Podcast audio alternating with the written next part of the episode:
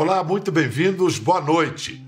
No Brasil, tornou-se célebre a história do já ganhou de Fernando Henrique Cardoso em 1985, quando ele liderava quase todas as pesquisas na disputa pela Prefeitura de São Paulo e topou posar sentado na cadeira de prefeito uh, de véspera. Pois bem, seu adversário, o ex-presidente Jânio Quadros, acabou eleito e, ao assumir, não perdeu a piada. Mandou desinfetar a cadeira, alegando que nádegas indevidas a usaram. O erro retumbante logo nas primeiras eleições municipais livres da redemocratização marcou a política nacional e ajudou a alimentar a desconfiança acerca das pesquisas. Mas afinal, existe bola de cristal capaz de prever quem vai ganhar, quem vai perder? Quanto dá para confiar em pesquisa eleitoral? Como elas devem ser lidas e interpretadas e como podem ajudar na decisão do eleitor? Bom, a conversa hoje é com dois craques do assunto, o cientista político e presidente do Conselho do Instituto de Pesquisas Sociais, Políticas e Econômicas, o IPESP, professor Antônio Lavareda, e nosso novo colega Mauro Paulino, que por três décadas esteve à frente do Datafolha, um dos principais institutos do país, e agora estreia como comentarista da Globo News. Muito bem-vindos, amigos, muito bem-vindos. É um prazer estar com vocês aqui. Mauro, ansioso para estrear na, no, na Globo News. Quando é que começa? Vai passar de vidraça a pedra, né? ansioso, claro. Muito, muito confiante e, e entusiasmado com essa nova empreitada, né? É uma novidade para mim, mas vamos lá, vamos para o front. Num ano de eleição especialmente trepidante, né? com todo tipo de dúvida e incerteza pairando sobre o processo todo. Né? É uma eleição, talvez a mais tensa eleição da história da redemocratização no país. Professor Lavareda, de onde, de onde você fala? Eu estou falando de Lisboa agora, Bial. E aí na Terrinha também Há questionamentos sobre as pesquisas? Quais são os principais questionamentos ah, em Portugal, em particular, e na Europa em geral? Olha, na última eleição portuguesa, especificamente, as pesquisas foram questionadas porque os resultados abertos às urnas revelaram aí uma certa distância entre os percentuais conferidos pelas pesquisas a alguns partidos, volta aqui em lista fechada e o que havia sido desenhado nas últimas pesquisas. Isso tem a ver, Bial, e nós podemos é, comentar mais adiante, com o fato de que as pesquisas, a rigor, elas não devem ser vistas como prognósticos do resultado das urnas. Pesquisas são pesquisas que medem o momento em que foram realizadas, mesmo que na véspera da eleição. Frequentemente elas são utilizadas, Bial, por alguns eleitores, já foi quantificado em vários países do mundo, também no Brasil, elas são utilizadas para modificar a intenção anterior no chamado voto estratégico, também chamado de voto útil, mais popularmente. O voto útil é aparentado daquele voto do cara que, que, que vota como se fosse torcida de futebol, vota em quem está ganhando. Existe esse, esse mecanismo psicológico? Voto, quero votar em quem vai vencer. O voto estratégico, que é chamado de voto útil, Bial, é um pouco diferente. Esse que você está referindo é o chamado voto aleatório, um voto errático. Vota assim quem está ganhando. Há também os eleitores underdog, os que votam exatamente quem está perdendo e que não tem chance. Cabo da Ciolo deve ter tido muito voto assim em 2018. O voto estratégico é aquele que, quando vê, o eleitor que, quando vê que seu candidato não tem nenhuma chance, ele vota para derrotar aquele candidato ao partido pelo qual ele tem uma maior taxa de rejeição. Então, ele vota para não desperdiçar o seu voto. Mauro Paulino, tem pesquisa das pesquisas? Uma pesquisa que avalia a percentagem de acertos das pesquisas? é, tem. Há, há, estudos que, que mostram que as pesquisas no Brasil são muito assertivas, elas são muito. É, é, acompanham o processo eleitoral de forma muito precisa. agora, esse conceito de que a pesquisa acerta ou erra, ele precisa ser visto com muito cuidado, porque é, cada vez mais os eleitores decidem o voto nos últimos momentos. Ah, na eleição de 2018, cerca de 25% dos eleitores decidiram o voto na última semana, sendo que é, cerca de 12% decidiram no próprio dia da eleição. Ah, e esse fenômeno é, é, é, é cada vez mais é, potencializado pelas redes sociais, pela velocidade da informação e pelo interesse especialmente crescente dos eleitores pela eleição. Então, há muitos eleitores que esperam até o final para é, decidir o voto, e como disse o Lavareda, muitos também para avaliar se devem ou não aplicar o voto estratégico, o voto útil. E aí, a última pesquisa é decisiva para, para esses eleitores que fazem esse cálculo. Eu acho perfeito, tanto você quanto o professor Lavareiro, vocês explicam muito bem, racionalmente, o mecanismo. Mas vocês conhecem bem que a, a psicologia do eleitor, e ele não quer saber de explicações, ou melhor, a nossa psicologia funciona de outro jeito, né? O, somos imediatistas, não é, professor? O Bial, você falando em psicologia, você remete exatamente ao cerne da questão. O que é que as pesquisas medem? As pesquisas medem atitudes, medem opiniões, medem intenções. Por isso o nome é intenção de voto. A única pesquisa que mede comportamento é a pesquisa de boca de urna. Pesquisa de boca de urna que, que erra, aí sim é um erro, um erro de medição, porque ela é destinada a medir comportamento. As outras não, medem intenções.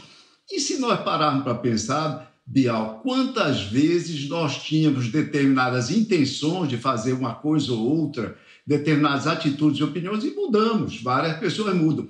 Aliás, eu costumo lembrar, quando abordo isso, que até eh, noivos que desistem de casar na hora do casamento ou na véspera. Eles tinham a intenção de casar, mas não casam. Então, o comportamento não se verifica.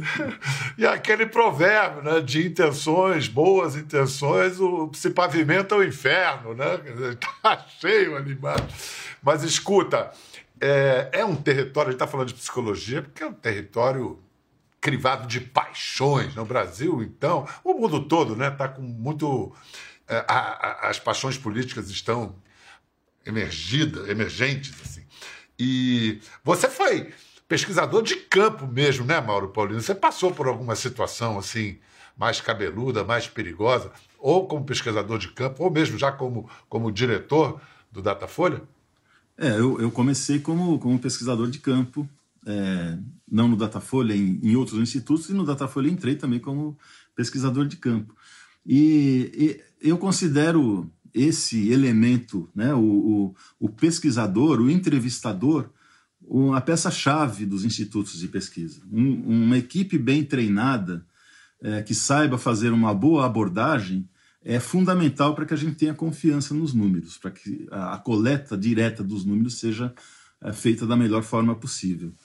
É, eu, eu, para exemplificar o que um pesquisador pode passar, eu passei por alguns perrengues, é, mas ultimamente, na última eleição em 2018, por exemplo, ah, os, os, pesquisadores do Datafolha, com quem eu tinha muito contato, é, eram frequentemente ameaçados nas ruas. Né? Ah, algumas vezes, especialmente na, nos bairros periféricos do Rio de Janeiro, com armas apontadas de pessoas que ou não queriam que a pesquisa fosse feita, ou desconfiavam da pesquisa, ou queriam dar entrevista. Né? E o pesquisador tem a instrução de não entrevistar aqueles que se oferecem. Por quê? Porque, primeiro, os pesquisadores têm uma cota, têm um, um, um, um número de entrevistas pré-determinados com pessoas de determinadas características. Então, um pesquisador sabe que quando vai a campo ele tem que abordar uh, tantos homens de tal idade, tantas mulheres de tal idade e assim por diante. São os filtros, né, que a gente e as cotas que a gente determina. E se o cara se oferece, ele já teria um, um viés aí. E se o cara se oferece é porque ele tem algum interesse em responder aquela pesquisa. Então a decisão de dar a entrevista deve ser preferencialmente sempre do entrevistador não do entrevistado. O entrevistador que tem que abordar e convencer o entrevistado a dar entrevista. Agora, Lavareda, vou, vou aqui botar uma, uma, uma reclamação muito comum. Ué, eu tenho 64 anos, nunca fui entrevistado na vida por uma pesquisa. Ah, esses caras não fazem pesquisa, nunca. são, quais são as chances de alguém ser entrevistado numa pesquisa comparado a, digamos, ganhar na loteria? É uma chance bastante reduzida, é verdade, as pessoas serem entrevistadas. Mas também comentando a respeito, quando surgem contestações, a capacidade das amostras, ou seja, dessa pequena quantidade de eleitores representar o todo, não é? ou seja, de poucas árvores representarem a floresta efetivamente, eu remeto a pessoa a uma consideração simples. 90% da população já fez algum exame de sangue. Eu digo, olha, se você não acreditar que uma pequena porção de um organismo é capaz de representar o todo, da próxima vez que você for fazer exame de sangue, deixe seu sangue todo no laboratório, porque isso será muito mais seguro. Ai, meu Deus. Vem cá, há pouco você falou do voto underdog, do cara que vota digamos, um voto pirracento. No Brasil já teve o Under Monkey, né? A gente já teve o macaco Tião eleito, né? O sujeito morador do zoológico foi eleito, mas isso na época das células de papel. Com as urnas eletrônicas, isso ficou. Qual, é o equivalente nas, urna, nas urnas eletrônicas a esse voto jogado fora? Olha, Bial, nós temos um problema sério no Brasil e que, que, inclusive prejudica as pesquisas no sentido de que esse comportamento não é revelado por inteiro.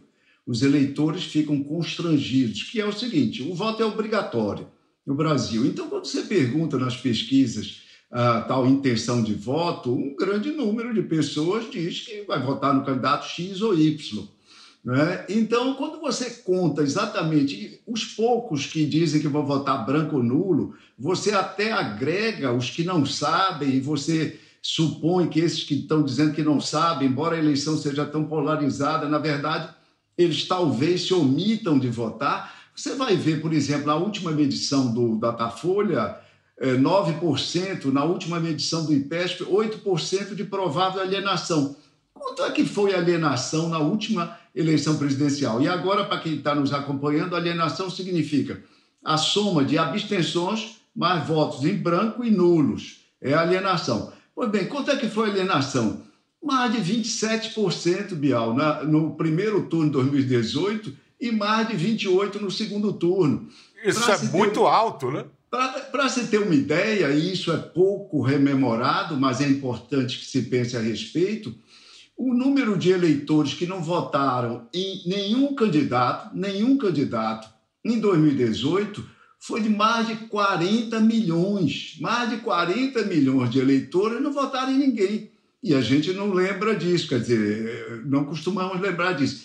30 milhões desses 40, 30 eh, foram abstenção e 10 milhões votaram em branco ou nulo. Há uma séria discussão sobre a obrigatoriedade do voto no Brasil. Eu comecei a abordar isso porque essa obrigatoriedade é, no meu entendimento, uma das chaves para explicar esse voto errático, esse voto aleatório, esse voto de brincadeira que o eleitor te, termina compelido a votar pela exigência legal, exercitando na urna eletrônica, votando no que vai ganhar, que é o, o, o bandwagon, o modelo é, é, tal como é conhecido, ou votando no underdog, votando no azarão, que não tem chance alguma de vir a ser vitorioso. Eu queria complementar, é, Bial, uma questão sobre a urna eletrônica que eu acho importante. Por favor. Ah, a urna eletrônica facilita o voto. Quando era a urna de papel, a urna, a urna com o voto em papel, a taxa de, de votos brancos e nulos é, girava em torno de 18%, 19%. E com a urna eletrônica, essa taxa caiu para 7%, 8%. Então, isso faz com que haja mais votos válidos, haja menos erro. Os eleitores erravam mais quando a urna era a tradicional, a, a urna com o voto em papel. Com a urna eletrônica, os eleitores conseguem concretizar mais a sua intenção de voto. Nesses tempos de, de muita desinformação que a gente vive, é, é claro que isso afeta também as perguntas e as reações às pesquisas eleitorais. Então a gente separou poucos, alguns dos principais questionamentos e ataques que circulam nas redes sociais para vocês comentarem. Primeiro, não, não vamos mostrar aqui, mas um vídeo viralizou em 2018 de um eleitor que disse: o pesquisador não quis me entrevistar porque sabia que eu votava no Bolsonaro e tal.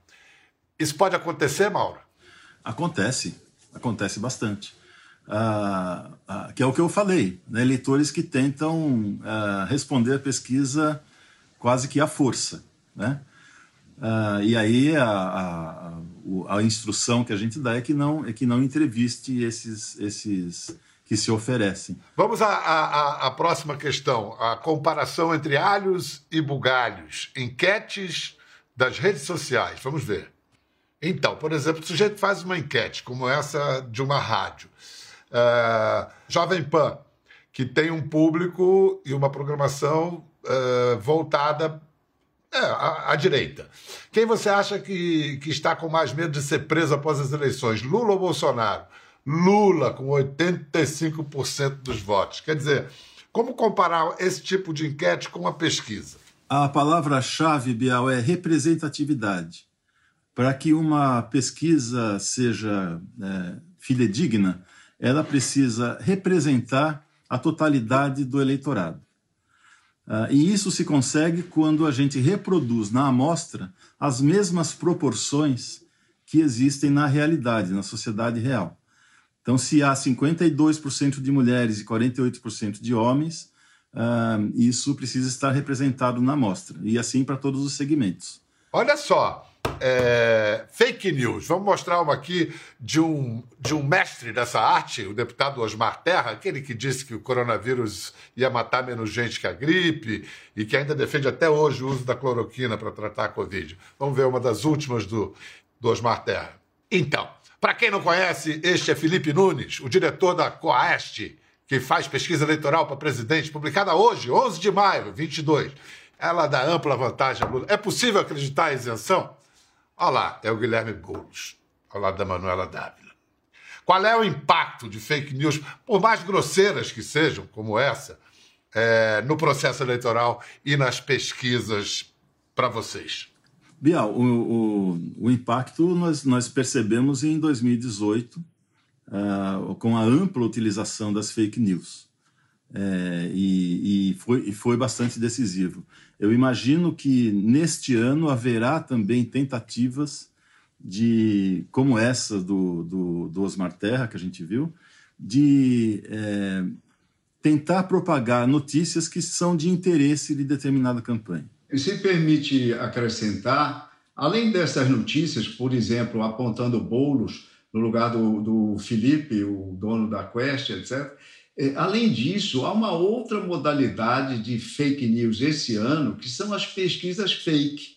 São mais do que enquetes, são pesquisas, pseudo-pesquisas, que se apresentam como tal. Algumas delas são registradas, inclusive, no Tribunal Superior Eleitoral, para ganhar uma chancela de legitimidade, etc., e que, na verdade, não têm amostras representativas é, da população, ou seja, do universo eleitoral brasileiro. Então, nós podemos ter, Bial, ele, é, pesquisas fake, até pesquisas de boca de urna fake, fake na eleição desse ano. E isso, que perigo, hein? Isso, que inclusive, perigo. sendo utilizado para contraditar, para contestar o resultado da contagem do TSE. É bom que os meios de comunicação e a sociedade como um todo fiquem bastante atentos para isso.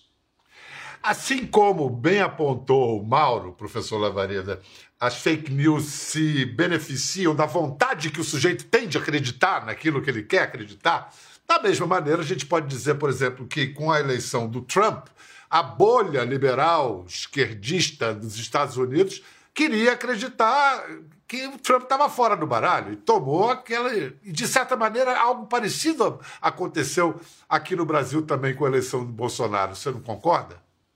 Olha, eu acho que em 2018 foi a eleição da indignação. O sentimento prevalecente foi o, era o de indignação, e quem capitalizou isso, como nós sabemos, foi o candidato outsider, o Bolsonaro, etc. 2022 é uma eleição movida ou, por um sentimento diferente. 2022 é a eleição movida pela ansiedade. As pessoas estão preocupadas com os problemas, saindo de uma pandemia que foi um, uma tragédia para a sociedade brasileira, as pessoas estão volta, às voltas com o drama da inflação, com desemprego ainda em dois dígitos, com o país sem crescimento econômico real, ou seja, andando de lado com crescimento de 1% no máximo, segundo as estimativas. Então, as pessoas querem resolução para os seus problemas. 2018 era o momento de punir quem aparentemente era responsável pela crise econômica superposta a uma crise moral, policial, judicial eh, exposta pela Lava Jato. Então, é diferente esse ano, as pessoas estão mais cautelosas. Eu acho que elas vão ser influenciadas, sim, podem ser por fake news, pesquisas fake, etc., mas, de, de toda forma, o sentimento de ansiedade ele leva, mobiliza mais o que o Kahneman chamava, chamou de sistema 2. É o sistema que você pensa mais um pouco antes de agir, diferentemente do sistema 1, um, que é um sistema posto em ação pela raiva, pela indignação de 2018, Bial. Mauro, e, e para você, o quanto é, quem lê a pesquisa interpreta de maneira que busque confirmar as suas convicções ou a vontade de, que tem de acreditar em alguma coisa ou em alguma tendência? Isso também existe. Né? Existe a, leitura é, distorcida de resultados de pesquisa. É, muitas vezes é, promovida por aqueles que estão trabalhando para isso, né? Querendo, trabalhando, tem, tem, um lado, né? A gente tem um, um cenário hoje é, entre Lula e Bolsonaro que é praticamente o mesmo cenário que se observava já em 2018. Se o Lula pudesse. Mesmo com Lula é, preso. Se o, Lula incluído, se ele pudesse ter concorrido, é, é a mesma. É a é mesma proporção? A, você tá dizendo... a mesma proporção, as mesmas diferenças. Ah, e observa, quando a gente observa os, os diversos segmentos da, da população, na comparação com 2018 e agora, só existe um segmento que mudou radicalmente de posição, que é a dos mais escolarizados.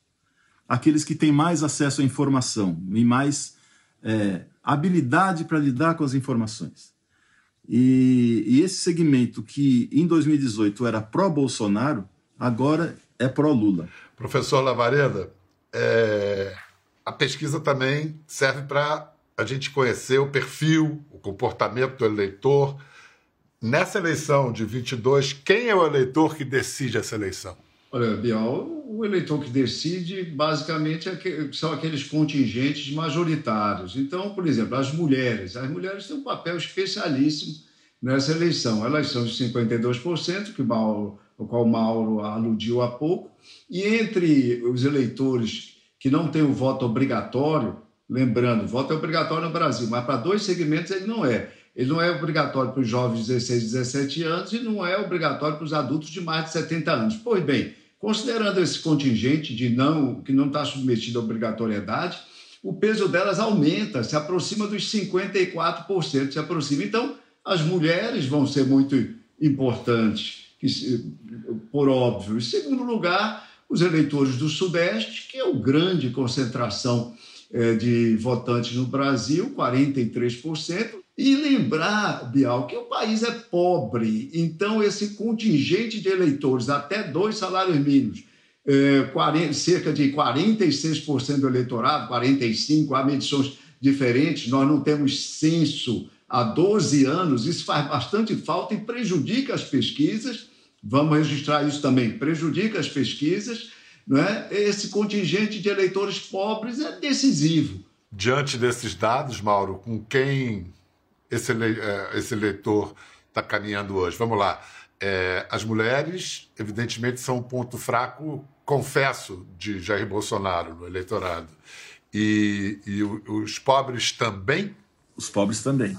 Uh, e, e, há um, dado interessante na, na eleição de 2018, uh, ah, o, entre as mulheres mais pobres, o Haddad venceu o Bolsonaro.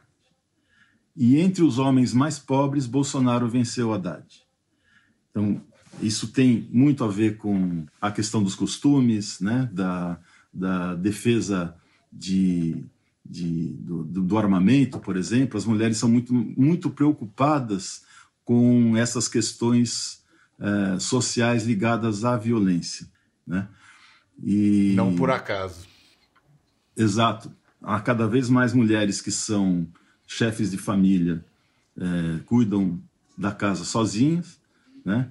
E, e, outra coisa em relação às mulheres que eu observei ao longo das eleições é que muitas vezes elas antecipam tendências.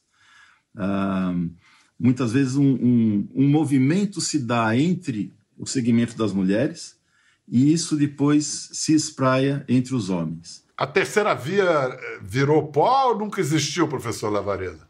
Qual é a dificuldade, Bial? É o fato, eu tenho é, lembrado isso já há algum tempo, que pela primeira vez nós vamos ter na nova República uma eleição caracterizada pelo enfrentamento do presidente, do incumbente.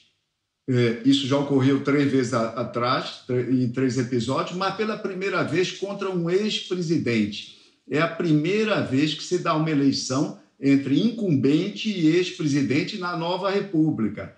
Lá atrás, na Quarta República, no período 45-64, nós tivemos uma vez Getúlio Vargas, em 1950, sendo candidato, mas não enfrentando uhum. um presidente. Um incumbente. Não enfrentando é. um incumbente. Então, nomes bastante conhecidos, com avaliação muito consolidada para o bem e para o mal, eles têm, eles ocupam com amplitude o escopo das preferências dos eleitores. E é isso que explica o fato, Bial, de que, por exemplo, em maio desse ano, nas nossas últimas pesquisas, o, os dois candidatos somados chegavam perto de 3 quintos, de 74% das intenções de voto. Pois bem, é, e enquanto que em 2018 esse número de intenção de voto espontânea não chegava a 35%, ou seja, uma diferença fabulosa explicada por esse fenômeno que eu comentei agora um duelo de titãs, né? Porque o Bolsonaro, um fenômeno nunca visto de, na, na, campanha de 18, e o presidente que saiu com uma alta taxa de aprovação, o Lula. Mauro, você ia dizer, perdão. É, há, um, há um dado que caracteriza muito bem essa eleição, que é, o Lavareda citou aí as, as taxas da espontânea. Uh, ah, 80% dos eleitores do Bolsonaro que escolhem Bolsonaro na pesquisa estimulada, quando a gente mostra o cartão com os nomes, já o haviam escolhido na pesquisa espontânea, que é a primeira pergunta do questionário e antecede a estimulada. E a gente não, não mostra nenhum nome. Então, isso mostra que uh, esse eleitorado do Bolsonaro é muito convicto e muito cristalizado. E a terceira via, para se viabilizar, precisa necessariamente roubar votos de Bolsonaro mas é preciso uma argumentação muito convincente, muito forte para quebrar essa essa é, estabilidade e, e, essa certeza que os eleitores dele têm em votar nele. Escuta, sempre uh, havia aquele pensamento é, um bocado de chute, né? Muitas vezes não se confirmou, mas que uma vitória no Brasil, ou o desempenho do Brasil numa Copa do Mundo iria afetar o resultado da eleição. Lembro de 94, que isso se falava muito. E ao contrário, o que, que acontece? Isso nunca se deu, viu, Bial? Ah, o, o, Brasil já perdeu Copa do Mundo e já, já ganhou Copa do Mundo e os resultados das intenções de voto não mudaram nem antes, nem durante, nem depois da Copa ou por causa da Copa. Eu poderia apostar que o eleito irá ao Catar. O que, que você acha, Lavareda? Dependendo que... até onde o Tite for, né? Até onde o Tite nos levar. Como, dizia, como diria minha avó, é, é de bom alvitre esse eleito ir ao Catar, com certeza. Agora, eu queria fazer só um registro. Eu concordo inteiramente com o comentário do Mauro. Também quero lembrar uma coisa de todo jeito. Acho que a Copa do Mundo vai afetar o cromatismo, vai afetar as cores das campanhas. E vou dizer por que eu afirmo isso. É, antes da Copa do Mundo, naturalmente, as emissoras de televisão, a Globo to e todos os patrocinadores é, colocam na, nas telas uma miríade de comerciais e peças de campanha, obviamente em cima do verde e amarelo.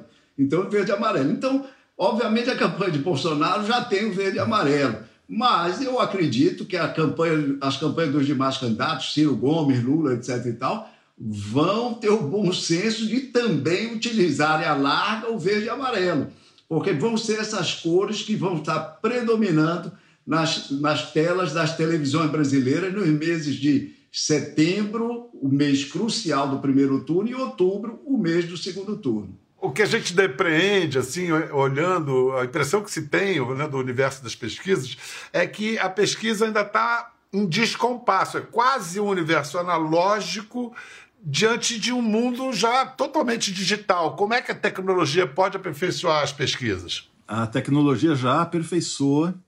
Uh, por exemplo, uh, era, uh, os institutos utilizavam antes, era até símbolo das pesquisas, a prancheta. A prancheta que o pesquisador levava para a rua e, e preenchia o questionário. Hoje isso já não existe. Hoje as pesquisas são feitas através de tablets e os resultados, as pesquisas presenciais, eu digo, né?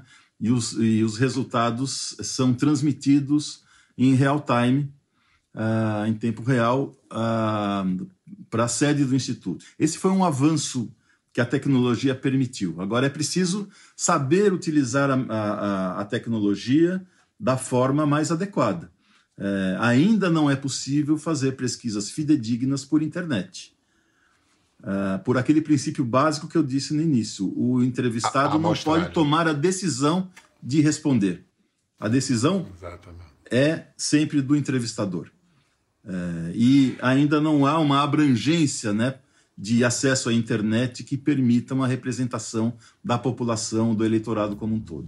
Professor Antônio Lavareda, colega Mauro Paulino, muito obrigado por nos ajudar nesse esforço aí de colaborar com o eleitor, para que o eleitor entenda melhor as pesquisas e assim possa tomar uma decisão é, mais de acordo com seus reais interesses em outubro.